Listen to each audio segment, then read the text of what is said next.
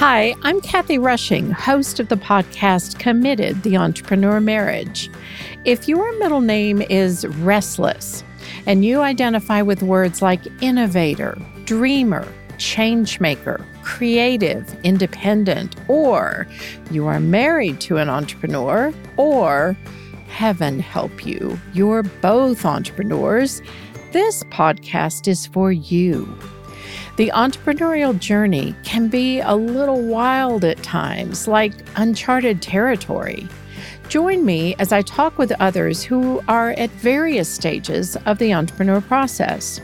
We'll explore the wisdom and insights they have gained while navigating the ups and downs of the entrepreneur journey. You'll discover that there are many couples who have found ways to thrive in both their business and marriage.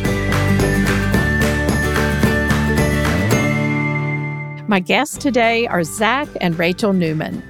I was introduced to Zech through a mutual coach, Mike Loomis, when Zech was releasing his book a few years ago.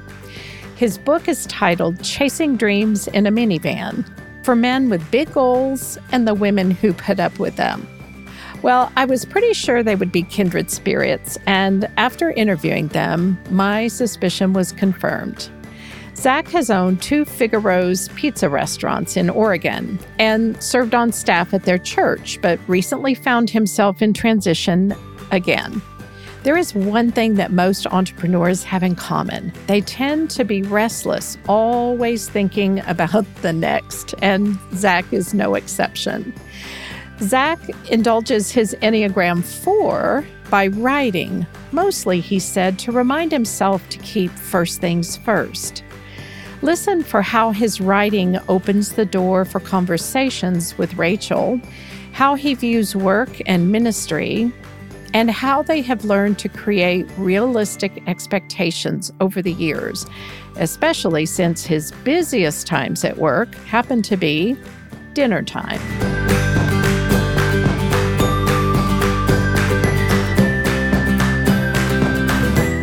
Morning, Zech and Rachel. Welcome to the show. Thanks for having us, Kathy. Thank you, Kathy. Oh, man. Thanks for making time. It's so great to have you. And first of all, we want to just get to know you a little bit. So tell us about where you guys live and what roles you currently hold, your family. Sure. Yeah. We live in Oakland, Oregon, which is in like southern Oregon. And it's a little teeny historic town that we just love the community. Ah, I see some of your pictures, Zech, and and they're beautiful. Yeah, we get sunsets every night, so it's, oh. it's gorgeous. Yeah, the town's a whopping 800 people. Um, wow. So, yeah, and currently I do a few different things. So I own a pizza restaurant I'm an author, coach, and speaker. And then we've started a little farm business called Six Day Farm. So, oh, cool. Six Day Farm? Yeah. And I teach fifth grade. So I'm busy with kids a lot. Oh, my goodness. What has this year been like for you, Rachel? Have you primarily been online? Um, half of the year we were online. And then in January, we came back to in person wearing masks and socially distancing. And it's this year has felt like two years. I bet. Yeah. Yeah. Yes. Because to some degree, it's like, uh, you know, a lot of us are like, oh, that happened last year. And somebody will say, no, that was two years ago. It was like, oh, yeah, we, we lost a year kind of. But, um, right. Yeah. yeah and, and you guys have how many kids currently? We have three kids. Well, I say currently, like maybe there will be more. Yeah. Nope, we're done, Kathy. We're done. Thank you for that. Didn't mean to imply anything. so three, and they are how old? Uh, Zoe is 12. We call her our protein. She's close to 13. And ah. Luke is 10, and Hope is 8. Oh, how He's wonderful. Spitfire. Yeah. That's so great. And how long have you guys been married? 17 years in June. Well, congratulations. You've got a celebration coming up. Thank you. And I, I know from your book, Zech, you you like celebrating, and we are kindred spirits there. I'm like, celebrate everything, celebrate every anniversary, birthday. Did we make money last month? Yay, let's celebrate. That's right. okay, I have a couple of questions that I like to ask couples as just a way to kind of icebreakers. The first one is if your marriage was a team sport, what would it be? First thought is basketball. Uh, since we had three kids, it was like we went from one on one defense to zone defense. And it feels like every kid has their own play that we have to follow in order to be successful parents. So and it's never ending. It's always go, go, go, go, go, which feels like yeah. basketball. Yeah. How about you, Zech? Would you have a different? No, I totally agree with that. I think, um, yeah, we joked the moment we came home with our third that, okay, it's changed the game now. Yeah. Now it is zone, and what are we going to do now? Um, and our life is always on the go, back and forth, back and forth. That's that's what it feels like. So that celebrating thing you mentioned, Kathy, is so important yeah. because of that. Otherwise, days turn into weeks and months, years, and then it's what happened. Yeah. Yeah. Yeah. Somewhere you need a halftime to just right. breathe. breathe. right. and it will come. It will come all too quickly. I can tell mm-hmm. you that. We have three. They're all grown and married and wonderful spouses. And we love all of our, I call them our in loves instead of in laws. Um, yeah. So we're very fortunate there. But it does. It seems like you blink twice and they're they're grown up. Mm-hmm. So mm. we are all a work in progress. But up until this point, what would you say is a person or a book that has most influenced and shaped the person you are today? That's a good one. Um, well, I would say for marriage, right before we got married, I read Love and Respect by Emerson Eggerichs, and that really, I think, helps guide me as a wife and realizing how much Zech needs respect. Mm. And in turn, I get the love that I need. So that book really shaped me. Awesome. Yeah, and yeah, for me, um, okay, to go second so you can't steal my answer. Um, she's shaped me more than anyone else. We we actually met in eighth grade, and so no we've, way we've grown up together, and so I've been radically shaped by her. Wow. Do you want to unpack that a little bit or tell us some ways that she has shaped you? Yeah. Um, she has shaped me to see other people. So she's the empathetic one in our marriage. And so it has made me much more empathetic than I would have been without her. Oh. I would have been focused on dollars and not people.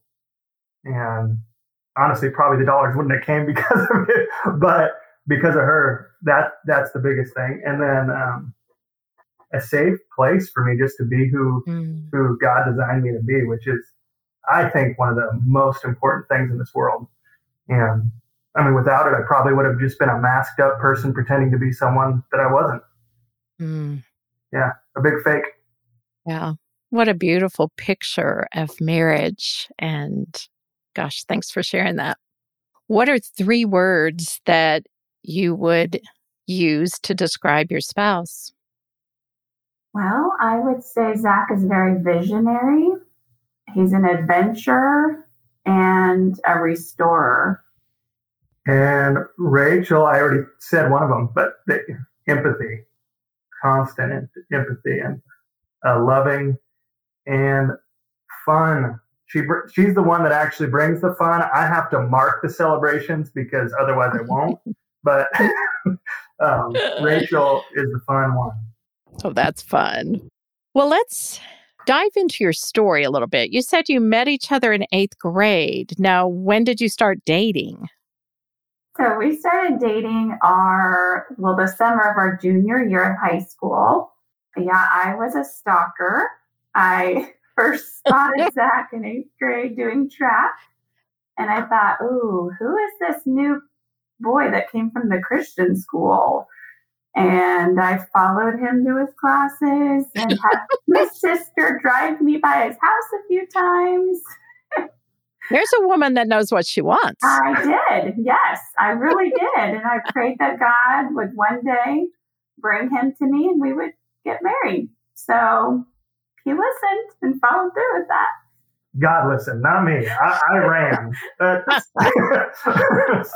yeah, track came in in handy, right? You just kept running. It, it, freaked me out. I was like, we barely talked. so, oh my goodness! Um, that flight took till I yeah. was seventeen, and well, I'd say I grew a brain then, but I don't think that happened till later. But but yeah, we right. started dating at seventeen, and when it came time for college, I asked her where she was going, which was the University of Oregon, and so I said, "Oh, um, I guess me too."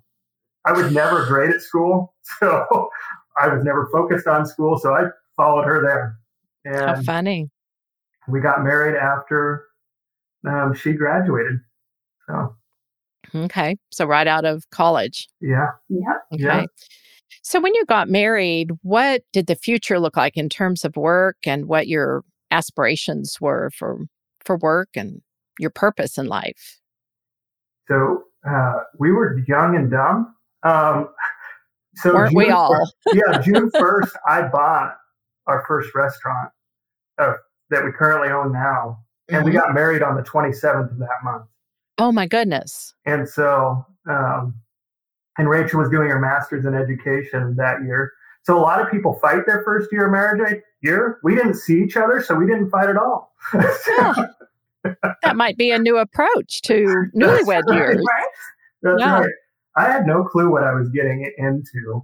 I think both in marriage and in business. And so, um, yeah. you know, we went on a two week honeymoon and I thought, oh, my store will be fine. I mean, I came back to mass chaos and I had to sleep in the back of the store because I was there so often.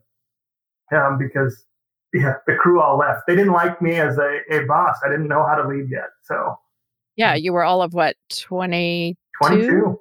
22. What led you to buy a business at 22, Zech? So I grew up, I own a Figaro's Pizza. My dad owned several Figaro's pizzas growing up. And so I started working in the restaurant, washing dishes at eight. And so I knew the business very well. Uh, my dad told me I would never get into the business. Um, so, like, he wanted something else for me. Oh, he didn't want you to go into the business. No, he said it's too hard. Um, And right before um, I was going to get married, I was working several part-time jobs. And he he said, "Hey, there's a store for sale in Southern Oregon that's three and a half hours from me. You should check it out." And so we drove down here. We we didn't even know where that town was, and thought, "Okay, let's give this a shot."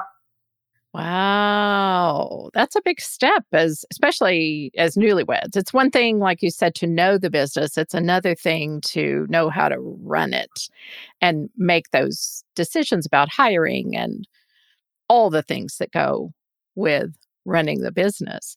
Mm-hmm. So I'm assuming Rachel that given that you all started off that way, you had an inkling that he was an entrepreneur or did you even know that word then? Um, yeah, I think for the most part, I knew what that word was then. But yeah, ever since I met him, I knew he was going to be in the business, in some type of business, and um, just the way that he talked, and he always wanted to do something with his hands, and he would easily get bored, and just always had to do new things. So I knew that he had that entrepreneurial spirit in him. Yeah. And did you have any experience with that, Rachel, in terms of knowing kind of what to expect on this journey? Never.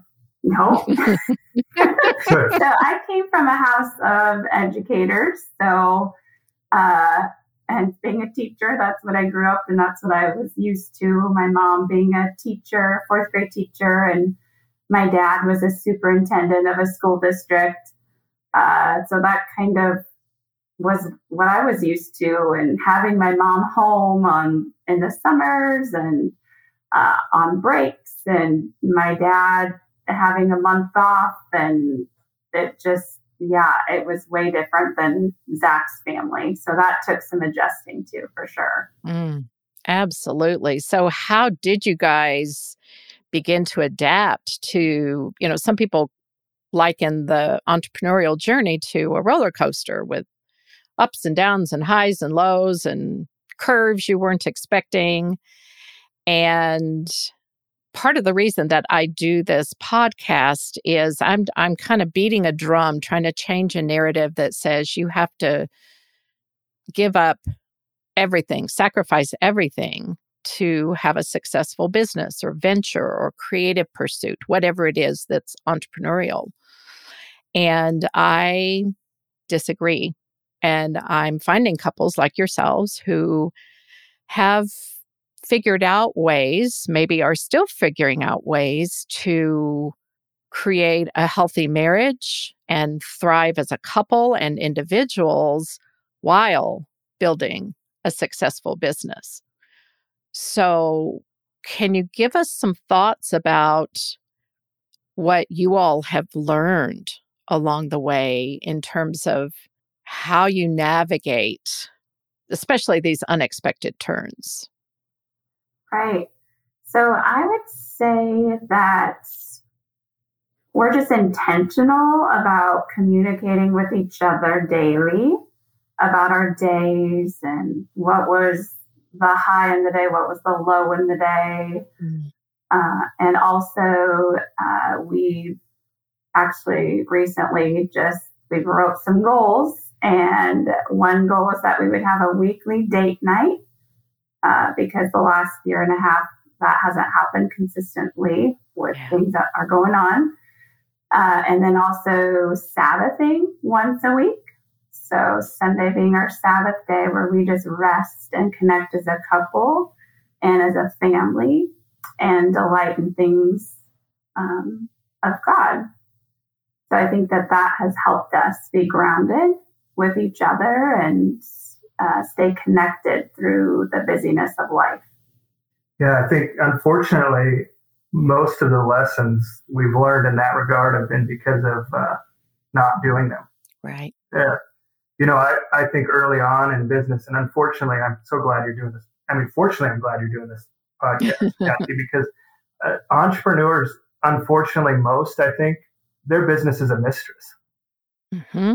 Mm-hmm. It's, it, they got into I think business owners get excited about things. They um, got into it for freedom, and it becomes the chains to their life. And that was me. Mm-hmm. I, like I said, I was sleeping in the back of the store. I, I was um, washing my hair in the back sinks wow. because, you know, put a cot on the back floor and working the 80 hours plus. And why? Mm-hmm. Uh, but I, but I didn't know any different. And Rachel's, uh, you're familiar with Enneagram. She's an Enneagram nine, so she's a peacemaker. And so I suspected. That's right. So yeah. she just, uh, she just went with it until we had kids. And then me being home super late was no longer okay. Mm-hmm. Uh, which mm-hmm. in my immaturity, I, I wasn't okay with her not being okay with that. Like, this is what you signed up for. And right. so a lot of arguments to get to the life now that business is freedom. Yeah. Because we make it that way. Yep. The founder of Spanx, um, I just blanked on her name. Uh, Sarah. Is it Sarah? I'll have to come up with it. Anyway, she, I have a quote somewhere that I wrote down that she said, entrepreneurs are the only ones that will work 80 hours for themselves to avoid working 40 hours for someone else. And, you know, it, it, there are things that drive entrepreneurs. Uh, uh, you know, people look at it once you're successful and their systems and things are flowing better. And it's like, you know, where you, you've worked very hard maybe to have a little more freedom in your schedule and people go it must be nice it's like you don't know what it took to get here. You know, where were you when I was sleeping on a cot in the back room? And um, and a lot of marriages don't make that.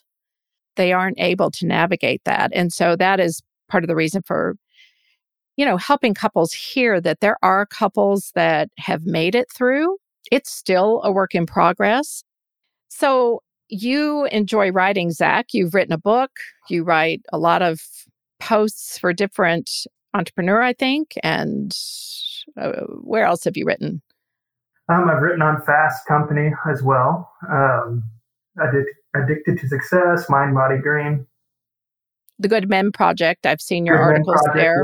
Yep. Yep. And they say that one of the benefits of writing is that it helps to clarify our thoughts and beliefs. And so I'm curious to know what are some principles that have become more clear to you, especially as it pertains to your marriage in the context of business? Uh, what are some principles that you have found to be really important for you and Rachel? So I don't write for anyone else. And, and maybe that's terrible writing advice because um, m- most people say, you know, you pick the avatar and um, do that. Um, for me, it is to clarify thought. It is to remind myself what matters because everything that doesn't matter is demanding. Mm. Uh, things that matter aren't. My relationship with God, my relationship with Rachel, my relationship with all three of my kids, they're not going to be demanding until it's harmed in some way. And mm-hmm. so writing reminds me to keep first things first. I heard a long time ago, and it's really changed my life. Of um, if you fail at home, you failed. Period. Mm-hmm. And so writing reminds me of those things. It also, honestly, is a place where. So I so I said Rachel was an Enneagram nine. Don't don't be scared, but I'm an Enneagram four. Uh, I was gonna say, I bet you're a four, loving yeah. to write. And, so I yeah. cry while I write a lot. Um, and so a lot of me, a lot of times, it's my way of expressing pain and hurt mm. and heartache and frustration. Uh, because the must be nice that people say uh, that does happen. For me, the pain is what I see, or that something people don't talk about often with visionaries is my vision is never there it's always out there mm-hmm. um, and it moves. And so that's a constant state of pain. And so it's a it's my counseling in a lot of ways, or mm. my pre-counseling to actual counseling to clarify those thoughts. Also, is like, oh, I'm going to try this out. Oh, and here's a leadership principle. What would I do if I had this problem and I was just writing myself? Mm-hmm. Oh, this is what I would do. Okay, I better go do that. And do you publish everything you write, or is a lot of it, like you said, just for yourself and your own personal? I probably shouldn't, but I do publish everything. I was, uh, and you know, I I don't have great punctuation and grammar. Um, I, am actually sitting with my editor, um, and so a lot of times she'll edit and say, "You're just too hard on yourself. That is not as bad as it was." And so I'm like, mm. just just post it. there you go. That is great. And so I guess by default, Rachel, you read everything he writes if you're the editor. Right. Mm-hmm. Yeah. Mm-hmm. and and it sounds like maybe that leads to some conversations for the two of you.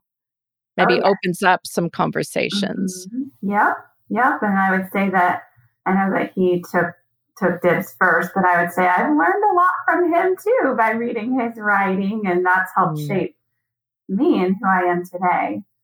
Um, I think that yeah, he inspires me in a lot of ways through his writing. So mm. I really uh, appreciated that about him. Hmm. Sometimes we can write things that are just they're harder to say and I came across a tool years ago. So, my background, I was a marriage and family therapist for many years, and now I do coaching for couples. But uh, the background I have is part of what helped me and Mark to navigate some of the harder points as we were growing a business and raising kids and all the craziness that went with that. But I read about a tool called a marriage journal where you just take a notebook. It can be just a, a dollar notebook you pick up at the dollar store. And especially when there's maybe a painful conflict or something and it's it's just too hard to look each other in the face and say like I hate you in this moment maybe. But you can write it down in that journal and then kind of give it back and forth to each other and and we've used that periodically. We haven't in quite a while partly because it was in storage for almost three years. And i guess we could have started a new one but we didn't. So anyway that's that's a gift to have that and and a way to open up communication. Yes for sure. It's interesting that that y'all are a four and a nine. I know there are books that have been written about how the different types interface. And I'm not, uh, I'm pretty familiar with the Enneagram. I've done a lot of my own work uh, using the Enneagram. But um, what have you learned about how fours and nines? What what have you had to adjust to get used to to make space for each other? Let's say it that way. So making space is a great, great thing to say. I never, I mean, there's not a moment that I don't know what I feel. I'm very aware. Mm-hmm. And doing the Enneagram was like a light bulb moment for me that mm. Rachel truly doesn't know what she's feeling.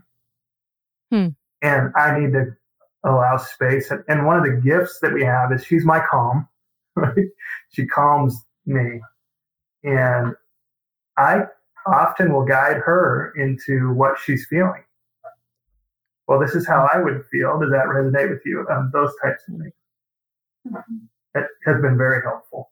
Yeah, I'd say that's the number one thing is he's helping me communicate what I'm really like, what's inside of there that needs to get out. And that's been really helpful for sure. We used to early on in our marriage when we would fight, I would she would just agree with me. Mm-hmm. Um, and I would go, no, am I at a terrible point there? I start making her argument for her. and so, um, and it just, I value different things than she does. Mm-hmm. And I, I, mean, I think that's true in all marriages, but right. that was another one where, uh, like Rachel loves to lay in bed, uh, you know, once she wakes up. I don't understand that. I'm getting going. Um, and so just um, kind of, I don't have to get it to give it. Mm-hmm. And so, mm-hmm. like bringing her coffee in the morning is a huge love thing for her. And so that way she can stay out there away from the kids and relax. Oh my goodness. We're married to the same man, Rachel. That is awesome. I love it. My husband doesn't even drink coffee and he brings me coffee almost every day. I know. Great makes a great cup of coffee. Well, yeah. and one of the things about nines, uh, so nines are described as the peacemakers for those of you not familiar with the Enneagram. Fours are, what's the word used to describe fours, Zech? I forget. There's a few of them, but the romantic. The romantic, okay. Kind of I- idealistic a little bit. They yeah, want to yeah. be deeply understood. Exactly. That's and, what that's the biggest thing I've noticed about Zech is he needs to be deeply understood by me to feel respected and loved. And then I want to deeply understand others. And so mm-hmm. thank goodness Rachel uh, is totally authentic with me because that that's a deal breaker in all relationships with me. If if someone's not willing to be authentic. So yeah. How long ago did you guys take the Enneagram and what prompted that? Two years ago. Um, I was working at a church actually as a pastor and and we just all took it as as a staff and I okay. and I get really nerdy with stuff. I love to read. Um, I probably read a book a week, and so um, I started researching all the things nines and fours and what what's the great spots, where's the problem spots, and just uh, yeah. and then going, wow, my whole family's full of eights and I'm a four. No wonder. Okay, okay. How do I how do I interact with those? And so, um, yeah. yeah. and especially a nine. I mean, what strikes me is one of the stories in your book, Zech. You talk about. I don't know if it was the early days because you talk about coming home and Rachel had a crying baby. So I don't know how many years into your marriage that was, but I'm thinking that for a nine, it's very hard to speak up and say what they need. So, Rachel, what helped you to maybe begin to do that more and kind of claim your own sanity? right.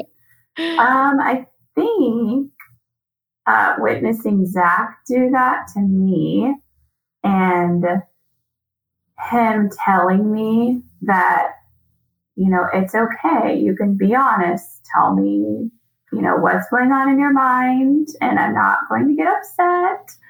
Uh, but just giving me that permission that he's, you know, he's not going to react in a way that I'm going to shut down and not want to communicate. And just him being authentic with me hmm. really helped me to be authentic with him and realize that there's an intimacy there that grows when we're both authentic with each other. Mm.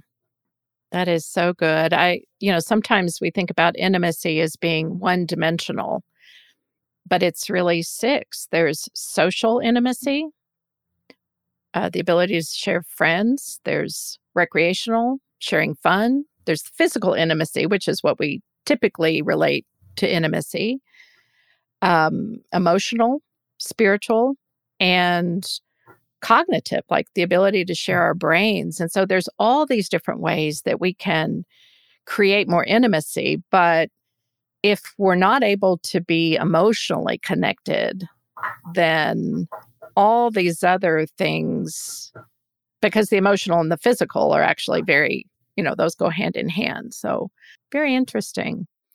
Have you guys uh, just worked on that on, on your own, or have you done any work with a counselor or coach to kind of uh, deepen some of these areas in your marriage? Yeah, so yes and no. A few years ago, though, we went through uh, marriage team coaching. I don't know if you've heard of marriage team, but they're out of Washington and they come and train couples to be marriage coaches. Ah. And so we went through that training and got to practice uh, how to communicate with each other and uh, just got to know the trigger points of each other and how just to really show respect and love to each other through that training. And I think that really helped us in our marriage and become better communicators. I love that. I've I've talked to couples before about mentoring and sometimes if I ask somebody, "Hey, have y'all thought about mentoring a younger couple?" and they're like they suddenly panic like what in the world would we say? Our marriage isn't perfect and you know, it's not about having a perfect marriage, right? Right. But uh, do you guys mentor uh, some younger couples? Yes, and because of uh, being a pastor for five years, um, like we're I'm performing a wedding this summer, and so oh. we're doing premarital oh. counseling with yeah. Couples, and yeah, it, there's nothing like teaching stuff to yeah. uh, remind ourselves. Oh yeah, oops, we're we're dropping the ball in that area. Let's let's bring that back up. Yeah. Oh, I totally agree. Um, it's it's a good reminder. Sometimes we just get lazy in our relationship and it's it's a good reminder of what what are some things we need to be focusing on even if it's just one thing at a time but mm-hmm. what do we need to focus on now that could just keep our communication fresh and open? And i and i love whatever group that is. I'll um, put that in the show notes. But you know where do we learn to have healthy relationships? Even if we had parents that had a great marriage, we may not know how they did that unless someone intentionally talks with us about that. And so that's really great that you guys are uh, doing that. Yeah, we assume we assume our upbringings. Obvi- I mean, we know. I think everyone knows there's unhealth in your upbringing, but I, I don't think I did not realize that my upbringing just wasn't normal to Rachel. And so, huh. like her parents were home for dinner every night.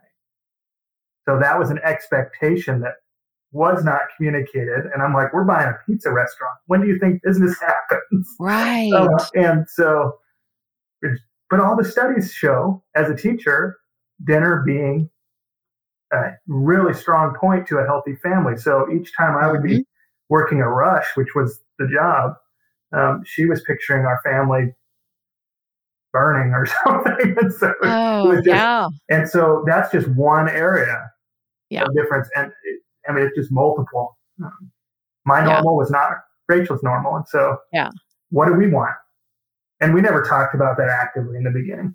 Right. right. So bringing playbooks from both of our lives that we learned growing up and talking about those, which are usually expectations, and then coming up with a new playbook as a couple that we both agree with to have a healthier marriage and family, I think has helped. Yeah unspoken expectations are like a landmine, aren't they? Yes. In a relationship. Yeah. And then when we can talk about expectations, then we can move to agreements, which are different than expectations, right? right? Totally agree. Mm-hmm. Yeah. Yeah. Yeah. Yeah. So how have you navigated that that expectation, which is not by any means an abnormal or unrealistic expectation, Rachel? How how did you guys make space for the reality of this job that happens mostly at dinner time? Right. well, I think uh, when Zech was at church and the pa- pastor at church, it really opened his eyes to doing business differently, thinking differently. Hmm. And I think that he had this mindset where I have to be there every rush and for dinner. Um, otherwise, customers will be unhappy because things won't get done. And uh, I think working at church, working at the church, really helped him to see that uh, that it's okay to not be in there every single night um, for every rush, um, but to just have some more flexibility, I guess, and realize the important things aren't always just business. So I think he's grown in that area, and, and I've grown too. And I've realized that, wow, before I can see how I put pressure on him to be home at a certain time mm-hmm. uh, with the way that I've reacted when he came home in those early um, years of owning a business that made him feel extra stressed out because he knew that I wasn't pleased that he wasn't home at a certain time. Uh, so realizing that, you know, I don't want to put that extra pressure on him if there is a night where, or a few nights a week that he has to stay late, but giving him grace and yeah, just I think we've grown and we've grown to compromise, I guess, and that's been helpful. Hmm. Compromise is something to be learned, right? Mm-hmm. Another thing we don't, we're not born knowing how to do. They don't teach it in school. Even as parents, you know, if kids are squabbling, that's an opportunity for them to learn to compromise. But so often as a parent, we step in and try to fix it for them instead of letting them solve it themselves. Yeah. Do you own more than one restaurant currently? Currently, no. Um, and so okay. that was part of, uh, I guess, no other word to say, but the evolution of me as an entrepreneur is um, when I was full time as a pastor and had two pizza restaurants. And I wasn't there for the rush. I wasn't there for any of the business. I was just mm-hmm. doing behind the scenes stuff. And surprisingly, a paycheck was still, uh, the business was doing enough to pay me. Right. Um, and so, yeah. And so we sold uh, the building of one of the locations because I was going to sell everything and just be a pastor. And I think God had different plans. And so, yeah, huh. just I felt differently a couple years later and decided to step down and back in the restaurant. So right now I'm a current in what's next So, because it, anyone that's contracted what you were doing to something smaller, it's too easy right now. so I need more of a challenge. And so you need a challenge. Yeah. yeah. Which is that that is one of the characteristics I think of many entrepreneurs. It was the piece that my husband Mark, I don't know if you know his story, but he started as a pastor, did that for several years, had a very painful ending at a church and he was like I'm not going to do that again. And so he looked for another path to make a living and ended up being a nursing home administrator. Did that for several years, discovered he was very good at going into troubled nursing homes. Like the state had been in and they were a mess, and he'd come in and clean it up, and then he was bored. He's like, just as you said, Zech, what's next? Still, we didn't have that framework of what an entrepreneur was. Clearly, he was from the beginning, but we didn't have that framework. You know, we got married in 1980, and the idea of entrepreneurship has clearly it's always been there, but in I, I don't know when it began being more. You would read about it, and you know, our daughter has a degree in social entrepreneurship, and but we didn't have that context. He just thought there was something wrong with him. Like, I can't keep a job. I can't just settle down. I can't, you know, he had this long list of what he wasn't and really felt like there was something wrong with him until, well, then he started All's Care, which takes care of vulnerable elderly, primarily Alzheimer's and other dementias. Um, he started an, an assisted living in 1998. So he's been doing it 22 years, I think it is. Well, he was 45. He was a couple of years into doing the business before I got certified to do the disc profile. And there's a lot of overlap between the disc and Enneagram, and any well validated personality profile is going to have some overlap, right? But he's a very high D. And uh, when we read the descriptions, he's like, "Oh my gosh, there's there's not anything wrong with me. This is how I'm wired." And yet, if we don't have that information about ourselves, then we're constantly beating ourselves up or beating up our spouse. I mean, there was some frustration on my part, I'll be honest, that um, you know, sometimes I felt like, why, why can't you just stay with a job like other people so we could take a vacation? You know, does that sound familiar, Rachel? Just a little. just a little.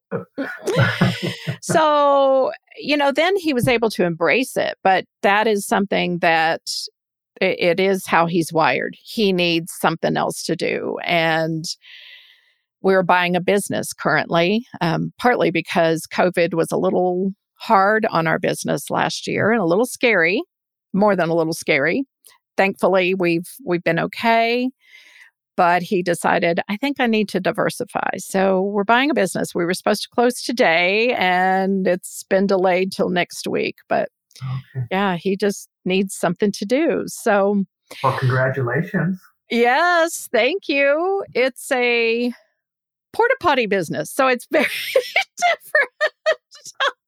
I love it. That's great.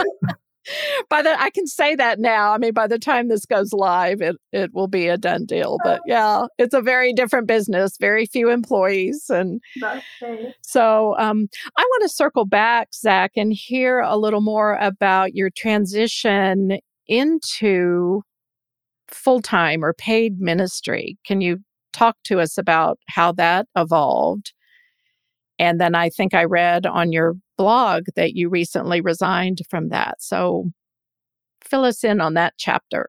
Yeah. So um, in the beginning of owning our pizza place, it really was pizzas and dollars. I mean, that was it. And over time, it, it I was begging God for a deeper calling. Um, mm. And uh, over time, I realized that it was the 16 and 17 year olds working for me. That was my calling. And so I mm-hmm. started instead of focusing on customers and pizzas, it started to be focusing on here's a 16 year old. What is your dream for your life? Do you have mm-hmm. anything that you want to do? And started teaching everything in the business towards that. So, and I still do that today where I, they, I don't want them to buy into my dream. That's ridiculous. Uh, I want them to see how their dream can connect to mine. And if it can connect, mm. they'll take off and flourish. And so the business changed for me. And then we ended up opening another store. And I got bored. Um, like, overwhelmed or bored. Overwhelmed or bored. I think I'd love to be happy in the middle, but I'm just not. Uh, so, why fight it? Um, and so it was like this. This is too easy. Uh, do I want to open up another store? So I started writing, um, and I wrote for about five or six years. Figured out how to get on to places like Entrepreneur and places like that. And it was like I figured this out. Okay, that's no longer challenging. And so what's next? And we had just switched churches and the pastor was like, well, hearing you talk about your business, you actually, we have an opening you might want. And it was over the groups. Um, and so they hired me on as a group develop, group director and mentored me into becoming a pastor over those mm. years. And mm. I became a spiritual development pastor.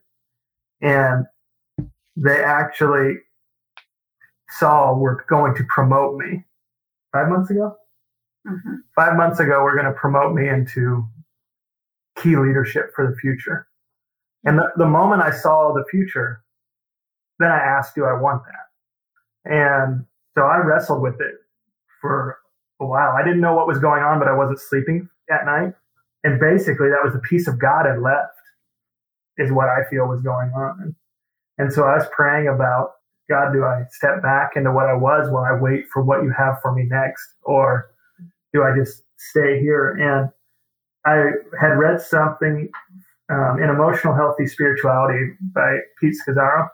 And he said, you know, spend two months imagining one direction when it's a good decision, when either decision is not sin, just, hey, just two months.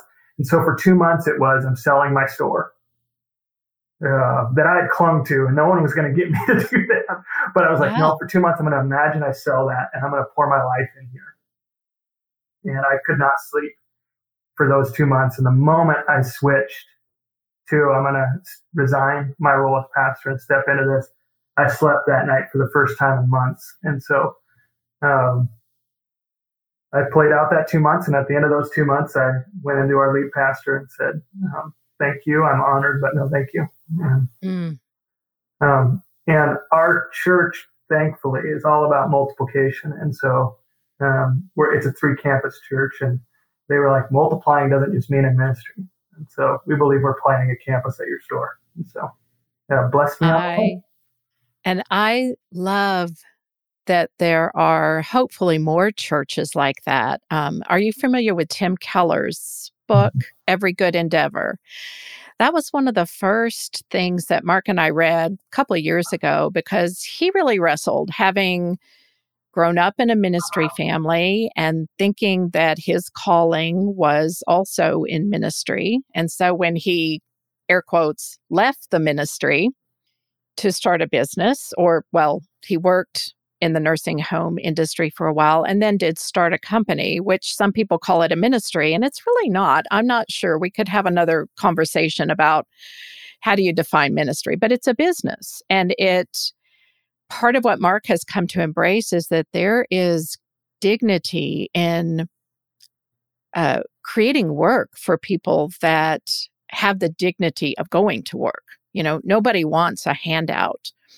And yet there's been this wrestling spiritually, I think, with um, he especially, I think, grew up because we've had a lot of conversations. So I don't, I'm not intending to speak for him, but it's something we've talked about a lot. This idea that if you really love God, you'll sell everything and go to Africa or wherever or be a missionary somewhere. And we we have this dichotomy between what we would call secular work and ministry. And yet, Tim Keller in that book talks about how everything, you know, everything in our life is sacred if we view it that way. So I'd love to hear your thoughts. And Rachel, feel free to chime in too, because I'm sure you guys had many conversations during those two months about selling the store. So I'd love to hear your thoughts about how you view work and ministry. Is there a difference? Or have you learned to integrate, or where are you in that process? I that was think, a long question. Yeah, yeah, you're okay. Um, so ministry is so much more administration than I mm. dreamed. Um, so I was over groups in the beginning, and then it switched to all the spiritual development things. Well, groups alone at our church were over 50 groups, and so I had between groups and apprentices like 120 people, and um, that I was leading that led the 600 others, and so so much of my job was not actually with people. Mm. Yeah, it is how you just define ministry. I totally totally get that, but I missed working with non Christians. Um, I'll say this, and hopefully it doesn't sound disrespectful. Christians are exhausting. They're, they're exhausting and demanding and can fight over the dumbest stuff. Mm. Uh, I think 2020 and 2021 has proven that. And I would love to say God's people are the most graceful, um, but that's often not true, unfortunately. Um, and so I miss working with people that honestly can talk about what matters. And and that's a shame that I found that outside of the church, but it is. I like the meaning of life and talking about Jesus and how alive he can be in their life. It, I think often Christians lose that hmm. As they fight over um, theological positioning and all the other things. Where I just got, and as an entrepreneur, this was my aha moment. I had a realization that I don't want to play politics. Mm. And unfortunately, a lot of times to get people to move in church, you got to be a little more nuanced. Mm. And uh, that's just not my wiring. Yeah. yeah. So I, I, I mean, I don't think there's a, obviously I'm biased. I don't think there's a greater call than giving someone a job and teaching them to work. And um, being there in the moments of their life, working alongside of them. Because the truth of scriptures are there throughout their lives. And so I get to enter into those conversations with people that have never even heard about Jesus. And honestly, a lot of times don't even know I'm telling them a Bible story as mm-hmm. I explain this guy um, who happens to be Moses, but they don't know that until the end. And yeah. so I've learned to tell them stories and to lower their defenses. So.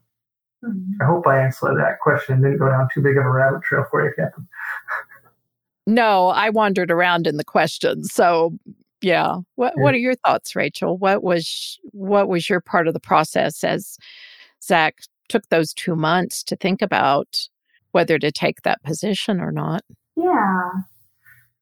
So I kind of went back. It was like a roller coaster, a roller coaster of like, oh no, a change is coming. He has to make a decision. And this peacemaker, like steady and calm. And it did not feel like that. to also realizing that I wanted my husband to be at peace. Mm. And I knew there was a lot of stress and anxiety and a wrestling going on in his mind. And I hated that. So I had to just trust that God would reveal what path would be best for him and for us. And um, just the moment hearing that he slept through the night after he made that decision, I just had to trust him. Okay, this is God. And even though this is closing a chapter and doing something different, it was going to be okay. Hmm. Yeah, because the thing about the church that she loved is I was home for dinner. Yeah. And and then I would sometimes have to go back out, but I was always home for dinner and there when the kids got off and it was like, whoa, I'm gonna lose that. And so that was part of the it's almost like even though we've done the same business for 17 years, I have a do-over. Mm. What's the life I want? What's the life Rachel wants? How can we get the business to be the slave and not the master? Right. Um, right. And so, like today's Friday when we're recording this, and she knows on Friday, I'll I might be home at midnight. No, but mm-hmm. don't expect me home. See, one of the early problems in owning a business was telling her when I would be home mm. in a rush dependent business. So, like, hey, I'll be home at this time. Well, we had a line out the door and, you know, yeah. and everything's going crazy. I couldn't leave. And I couldn't make a phone call to tell her that because it was in those moments. And so those were some of the lessons we learned. So there's two nights a week that she know, don't expect me home till after the kids are in bed. And mm. hopefully I can be off before that. But the rest of the nights I will be home and the business can handle the rush. Yeah. Yeah. And that's part of growing as a business owner, isn't it? That you hopefully can get the business to where you can work on the business and not in the business. But yeah. it it takes some time to get there and some growth decisions and it's a good thing for the business when you've got people out the door, right? But it, and it sounds like you've been able to work at more realistic expectations. And that's something you can probably live with, Rachel, right? Like two nights a week. Right. Yes. So much better. But I, I, I will hope that, you know, five nights a week, then we can have dinner together. And that's, I, I'm a, I'm a big advocate of family dinner. That was some of the best time around the table. And, Sometimes, as our kids were in different sports, it was nine o'clock at night when we were having dinner, but we sat down together. But it wasn't every night, but it, it is a good goal to aspire to. Mm-hmm. So it sounds like there's a lot still in process. Tell me about some of the things that you guys do to enhance the fun, friendship, and intimacy in your marriage. Yeah.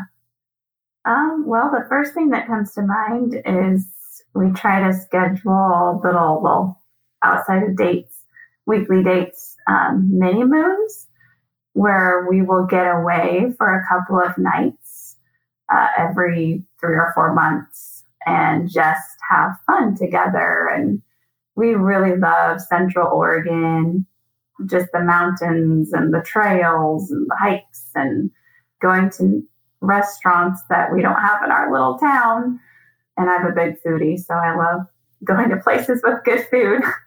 Wow. Uh, but yeah, riding bikes together and that really helps us to really get away from chores and duties at home and just focus on each other and what we delight in doing together has helped us to have fun and have a friendship. Oh, that's so great. Mini what'd you call them? Mini moons? Mini moons. Yeah. That's a new term. I'll have to hang on to that. Yeah, it's a Grandma Newman term. Um, and so she uh, she would she would tell us get away for mini moons. And so um, you know, one thing my parents did a great job of I feel like a great job of modeling is not waiting to live until they retired. Mm. And so that's part of that. Like if I don't schedule those things. They just don't happen. It's not that I don't like them. I I love to spend time with my wife, but you got to schedule them and also verbalize expectations again, or not even expectations. What do I want? Like I like as a man, I like to be side by side with my wife and doing things with her, and so and she likes to talk with me. Um, and so one of the side by side things in, even in household chores. I love to work outside. And so a year and a half ago, it was, well, what can I do to, Rachel asked me, what can I do for you that I haven't been doing? And I said, I would love you to work outside with me. And she goes, well, there's so much to do inside. I said, I'll help you more inside um, if, if you come outside and spend this time with me. So it's easy to get stuck in ruts. Yeah. And that, that's something that she was unaware of. I did, I was unaware I didn't communicate that. And so that's been even a change just in the last year of Rachel goes, Oh, you're going outside. Do you want me to come? And so, yeah. and sometimes it's, no, I want to be alone. I'm getting out of this crazy house. Right. right. But other times it's like, yeah, let's work a little bit and then we'll do laundry later together. Yeah. We cook together every night I'm home, by the way. Oh, that's fun. And so every night I'm home, we cook together and it's an opportunity for us to talk and for it not to be all on Rachel's shoulders because we both yeah. work. Um, and so that would be totally unfair. Uh, and so, and on the nights that I'm going to be late, usually I'm bringing pizza home the night before so she can eat it while I'm working. And so, or hot dogs. yeah, that's, that's Love it. Oh, that's so fun. So you cook together, oh, garden together. What are some other things that you do have in common? And are there some hobbies that are different for each of you? Yeah, Steph. So, um, like I said, we have a little farm homestead, and there's animals, and um, like we have 55 meat chickens right now. Uh, Rachel's not going to do any part of that. Uh, so she thinks I am the strangest human that I enjoy that, and so yeah, um, I also hunt, and she's too loving and kind for those type of things, and so uh-huh. Uh, uh-huh. also I'm a huge football fan, and early on I thought she was, but that was more we were dating and she was trying to impress me. I think she that you you still endure, but but those are the hobbies that I do. Mm-hmm. Mm-hmm. Yeah. Yeah. I like anything uh, where I can recharge. I love alone time. So, mm-hmm. like a hot bath, going for a walk, or riding the bike by myself. Those are things that I really enjoy. And just being outside and looking at flowers and mm. just really noticing the the things around the scenery and just taking delight in that that I really enjoy. That's great because it's good to have our own space too, right? Yes, you especially bring... for Yeah, we're both introverts, um, and so um, yeah. yeah, yeah. I mean, we love to be together. We also love to be apart, and so yeah, right. There's there's a certain amount of days alone where it's like, okay, now it's just okay, let's go do our own thing. Yeah. Great. One or two more questions. What do you know now about work or marriage that you wish you had known when you got married? I see them counting on their fingers. I was going to say just one. No, um, I kind of mentioned it earlier, but such a valuable lesson for me is not to promise something that I can't control. Mm. Not to promise something that I am not the that I literally can't control. So, um, so businesses provide great amount of freedom, but mine is a minimum wage working job which has turnover. And when it's been a while since turnover, we have great freedom. And when I have a bunch of new employees, I don't have any freedom. and so, uh, mm-hmm.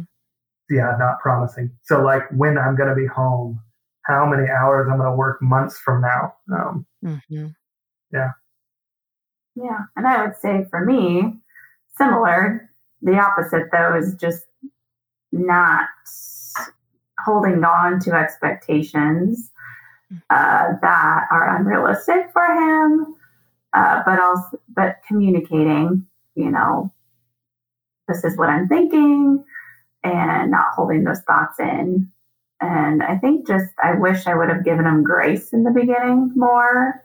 And also just knowing who he really is now, that knowing that he's a four and that totally makes sense. Having those deep conversations with him at the beginning of our marriage and taking the time to just have those intimacy that those intimate conversations I think would have would have helped, I think, in the beginning for mm-hmm. sure. Yeah, because because I can be exhausting. I'm always wanting to have those deep, deep conversations. Yeah. I, I don't yeah. get enough of them, and I didn't realize how exhausting that is for others. Um, yeah, because it's like, well, why not have more? Yeah, if a little is good, more must be better, right? Exactly. Yeah. exactly. Yeah. Well, and we can celebrate. I think it's good to recognize the progress we have made. We don't want to wallow in the past, but I think these are some of the takeaways that I think may help other couples to hear, and maybe they can grasp some of these same insights a little sooner. That's my hope. So, anything else y'all want to say before we wrap up? I would say um, efficiency is great, margin is better. Mm. And too often entrepreneurs are focused on efficiency, efficiency, efficiency, squeezing every dollar. And part of the reason we have time freedom now is because we have set up a life where I don't need to maximize the money out of the business. And I think just not, and in that, just don't forget why you started a business. Yeah. And it wasn't to be a slave to it. Uh, right. The thing that just ticks me off about the quotes like uh, entrepreneur is the only person that'll work 80 hours for, you know, for themselves is that that's said with pride. Mm. And if you're, and if an entrepreneur is constantly working 80 hours a week, that's not something to be prideful about. That's true. You can't do that forever. It's no, not sustainable. There's seasons. There's seasons, mm-hmm. but if mm-hmm. that's yeah, yeah, that's constant. That's just heartbreaking. Mm-hmm. And I would say wives of, of entrepreneurs. Uh, I would say communicate in a respectful way to your husband or yeah, husband. Uh, if you're starting to feel overwhelmed or feel like the business has got a hold of them, using I statements and telling them how it makes you feel, but also having an understanding of, you know, this might just be the season and it will get better. Mm. Um, and giving, offering them grace um, in the busy seasons too. That is so good. Well, Zech and Rachel, I thank you so much for your time. I know you're Fridays, especially, are, are, probably a little more precious. So I thank you for taking this time and sharing your insights and being so vulnerable and your story. I've loved hearing it, and I wish you all the best. You guys take care. Thank, thank you. you. you bye bye.